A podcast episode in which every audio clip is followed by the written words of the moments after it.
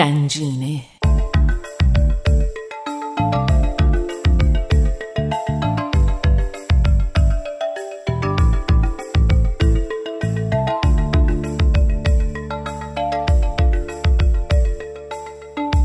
همراهان عزیز رادیو آرینا خانم ها آقایان سلام به شما. وقت بخیر. از اینکه این هفته هم با مجموع برنامه گنجینه همراه هستید از شما سپاس گذاریم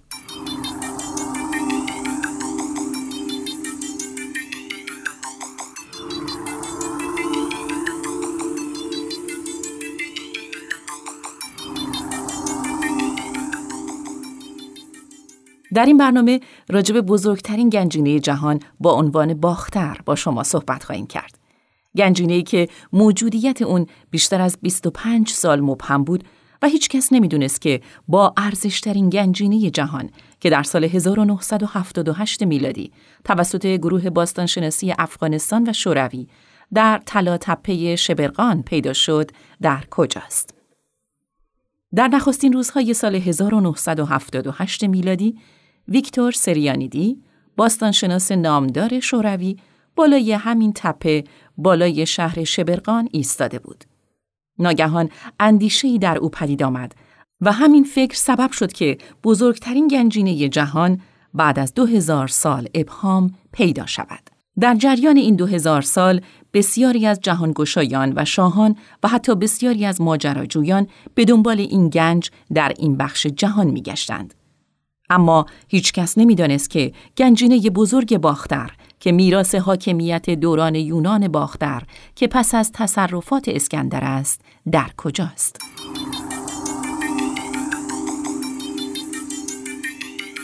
بسیاری در بلخ به دنبال این گنجینه میگشتند و بسیاری هم یقین پیدا کرده بودند که وجود چنین گنجی افسانه ای بیش نیست.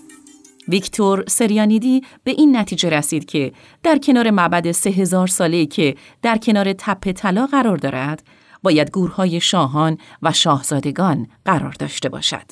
در اوایل زمستان سال 1978 میلادی، افغانستان در یک حالت بحرانی قرار داشت. بعد از کودتای هفت سور و سقوط دولت محمد داوود خان در یک سال دو رهبر حکومت کشته شدند. در جای جای افغانستان گروه های چریکی برای مقابله با حکومت به میدان آمده بودند و حکومت انقلابی از شوروی تقاضای کمک کرده بود.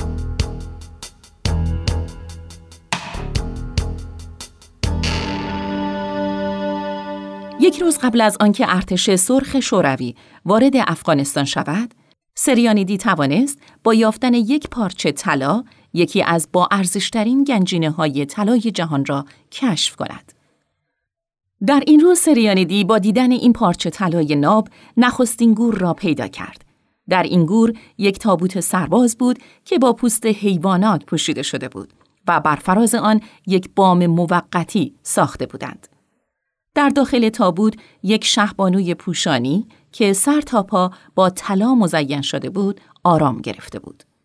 گروه مشترک افغانستان شوروی به رهبری سریانیدی که ده سال را به دنبال تپه های آی خانوم به دنبال بقایای تمدن پوشانی به کاوش مشغول بود باور نمی کرد که به گنجینه باختر دست یافته است. گورها یکی پس از دیگری کشف می شدند. گروه سریانیدی هفت گور را پیدا کرد که در آنها شش شهبانوی پانزده تا چهل و پنج ساله و یک شاهزاده پوشانی دفن بودند. گمان می‌رفت که همه شاهزادگان در یک زمان مرده باشند. آنان موقع رفتن به گورهایشان تحفه های شگفتانگیز طلایی با خود داشتند. نه یکی و دوتا بلکه 20618 پارچه طلای ناب را با خود به گورهایشان برده بودند. این آثار در شکل‌های کوپیتها یا خدایان عشق، ماهیان و جانوران افسانه‌ای به گونه ای هنرمندانه طراحی و با سنگ‌های قیمتی گوهر نشان شده بودند. اجساد زنان داخل این گورها طوری به نظر می آمدند که هنگام مرگ خیلی تزئین شده بودند. در این قبرها صدها صفحه مختلف و شکل طلایی که بر روی لباسهای زنان مذکور به طور محکم دوخته شده بودند به دست آمدند. اما این همه آثار هنری بی همتا از طلای ناب چگونه پدید آمده بود؟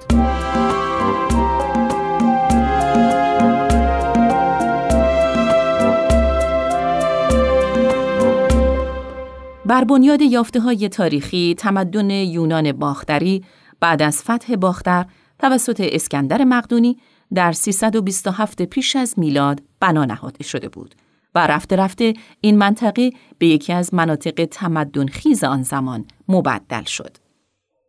پس از آن صحرانشینان جلگه های آسیای میانه به طرف جنوب به حرکت درآمدند.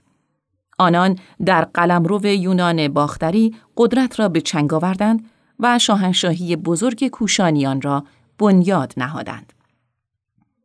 با گذشت زمان این صحرانشینان آسوده حال شدند و با تاجرانی که از سوریه به چین سفر می کردند مالیات بستند و با بازرگانانی که در جاده مشهور ابریشم گذر می کردند به تجارت پرداختند.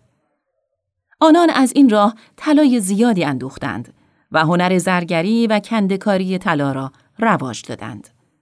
به این ترتیب بود که آوازه گنج های فراوان باختر به سراسر جهان رسید. اما این گنج در بدترین زمان ممکن کشف شد.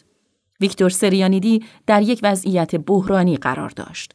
اوضاع امنیتی هر روز بدتر می‌شد و آنان باید با سرعت کار می کردند. باستانشناسان هر روز به ثبت و عکس برداری آثار می پرداختند و در پایان کار آثار را در یک اتاقک که لاک و مهر شده در مراقبت جدی قرار می‌دادند. اما هیولای جنگ باستانشناسان را امان نداد که کارشان را تمام کنند. آنان در حالی که تازه گور هفتم را یافته بودند، مجبور شدند کاوشهایشان را نیمه کار رها کنند و آثار به دست آمده را برداشته به کابل بروند. اما هیچ کس ندانست که در گور هفتم چه بود.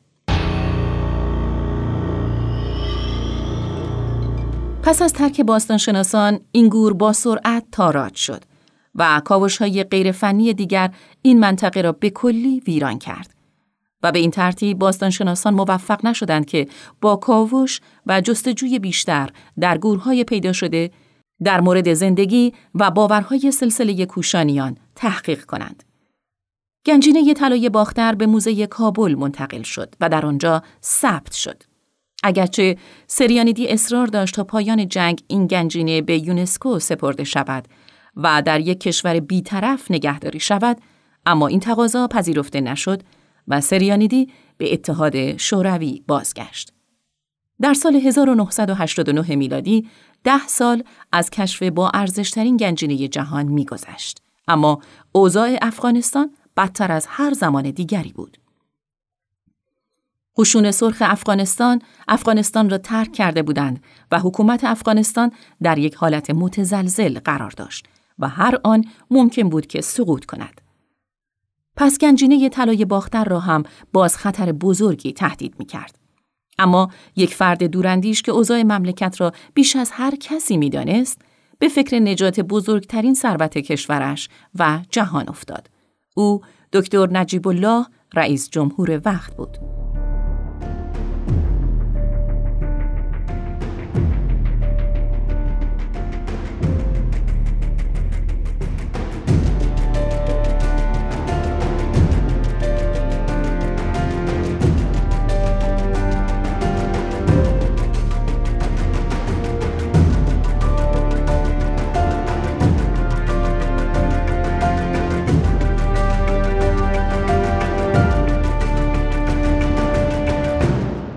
نجیب الله در یک عملیات فوق سری گنجینه طلای باختر را از موزه کابل به خزانه بانک مرکزی برد که دروازه ای به ارگ ریاست جمهوری دارد و امترین نقطه در کشور است. او هر پارچه از طلا را در میان پنبه پیچید و میان صندوق های کهنه گذاشت و در گاف صندوق بزرگ بانک مرکزی افغانستان در یک زیرزمین سه طبقه ای که یک شاهکار معماری است قرار داد. این زیرزمین با پیچیده ترین تدابیر امنیتی توسط یک شرکت آلمانی در زمان نادرخان ساخته شده بود. این زیرزمین گاو صندوقی داشت که توسط هفت قفل محافظت می شد. و برای باز کردن این گاف صندوق باید تمامی هفت کلید موجود باشد تا قفلها به ترتیب باز شود. اگر کلیدی بدون ترتیب به داخل قفلها انداخته شود، کلید داخل قفل گیر می کند و امکان باز شدن گاف صندوق از بین می رود.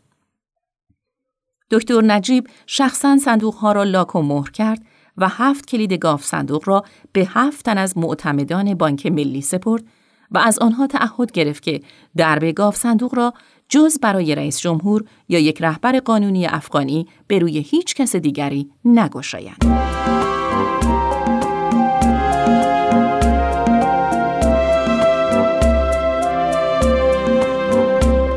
پس از آن کم کم شایعه گم شدن گنجینه باختر بالا گرفت. شماری می‌گفتند که روزها این گنجینه را با خود بردند و شماری هم می‌گفتند که دکتر نجیب آنها را به روزها فروخته است. و این آوازه ها زمانی اوج گرفتند که حکومت دکتر نجیب سقوط کرد اما او درباره گنجینه باختر خاموشی اختیار کرد. با شدت گرفتن جنگ های تنظیمی در کابل هیچ کس نمی‌دانست که بر سر گنجینه باختر چه آمده. حتی آوازه هایی از فروش این آثار در بازارهای جهانی پخش شد و شماری می‌گفتند که این طلاها آب شده و برای خرید سلاح مصرف شدند. این آوازه ها جهان را و بیشتر ویکتور سریانیدی را ناراحت کرد. با پیروزی طالبان اوضاع از این هم بدتر شد. در نخستین روزهای حاکمیت طالبان دکتر نجیب که نگهبان با ارزشترین گنجینه جهان بود با برادرش به دست طالبان کشته شد و در چهار راه آریانا به دار آویخته شد.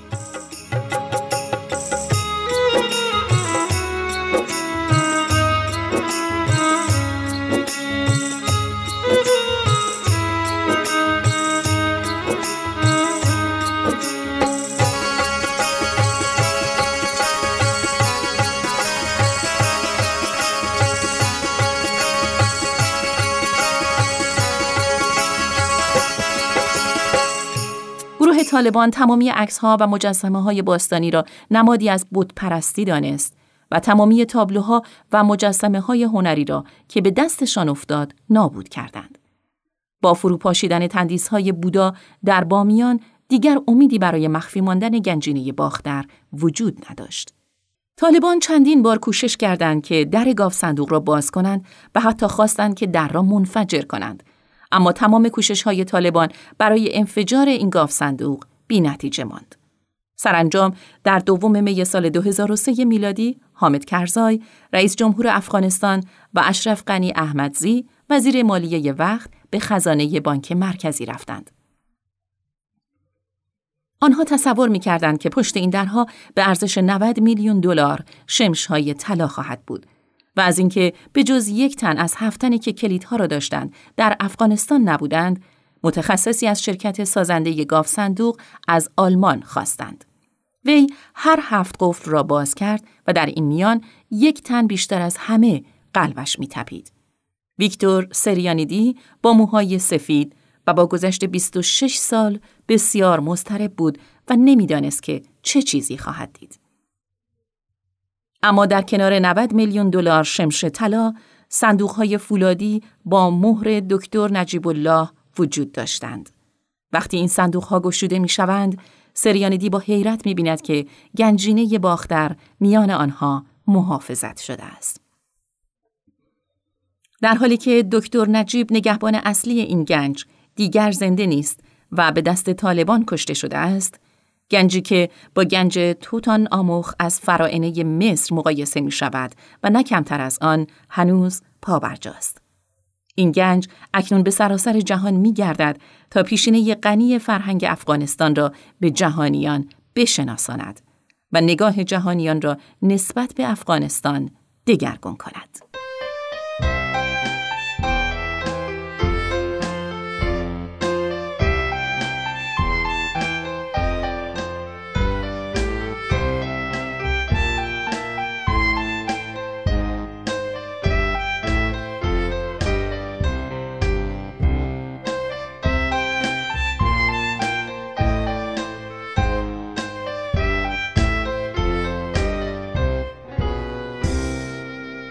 از همراهیتون با مجمع برنامه گنجینه این هفته بسیار سپاس گذاریم. تا روزی دیگر و برنامه دیگر وقت بخیر خدا نگهدار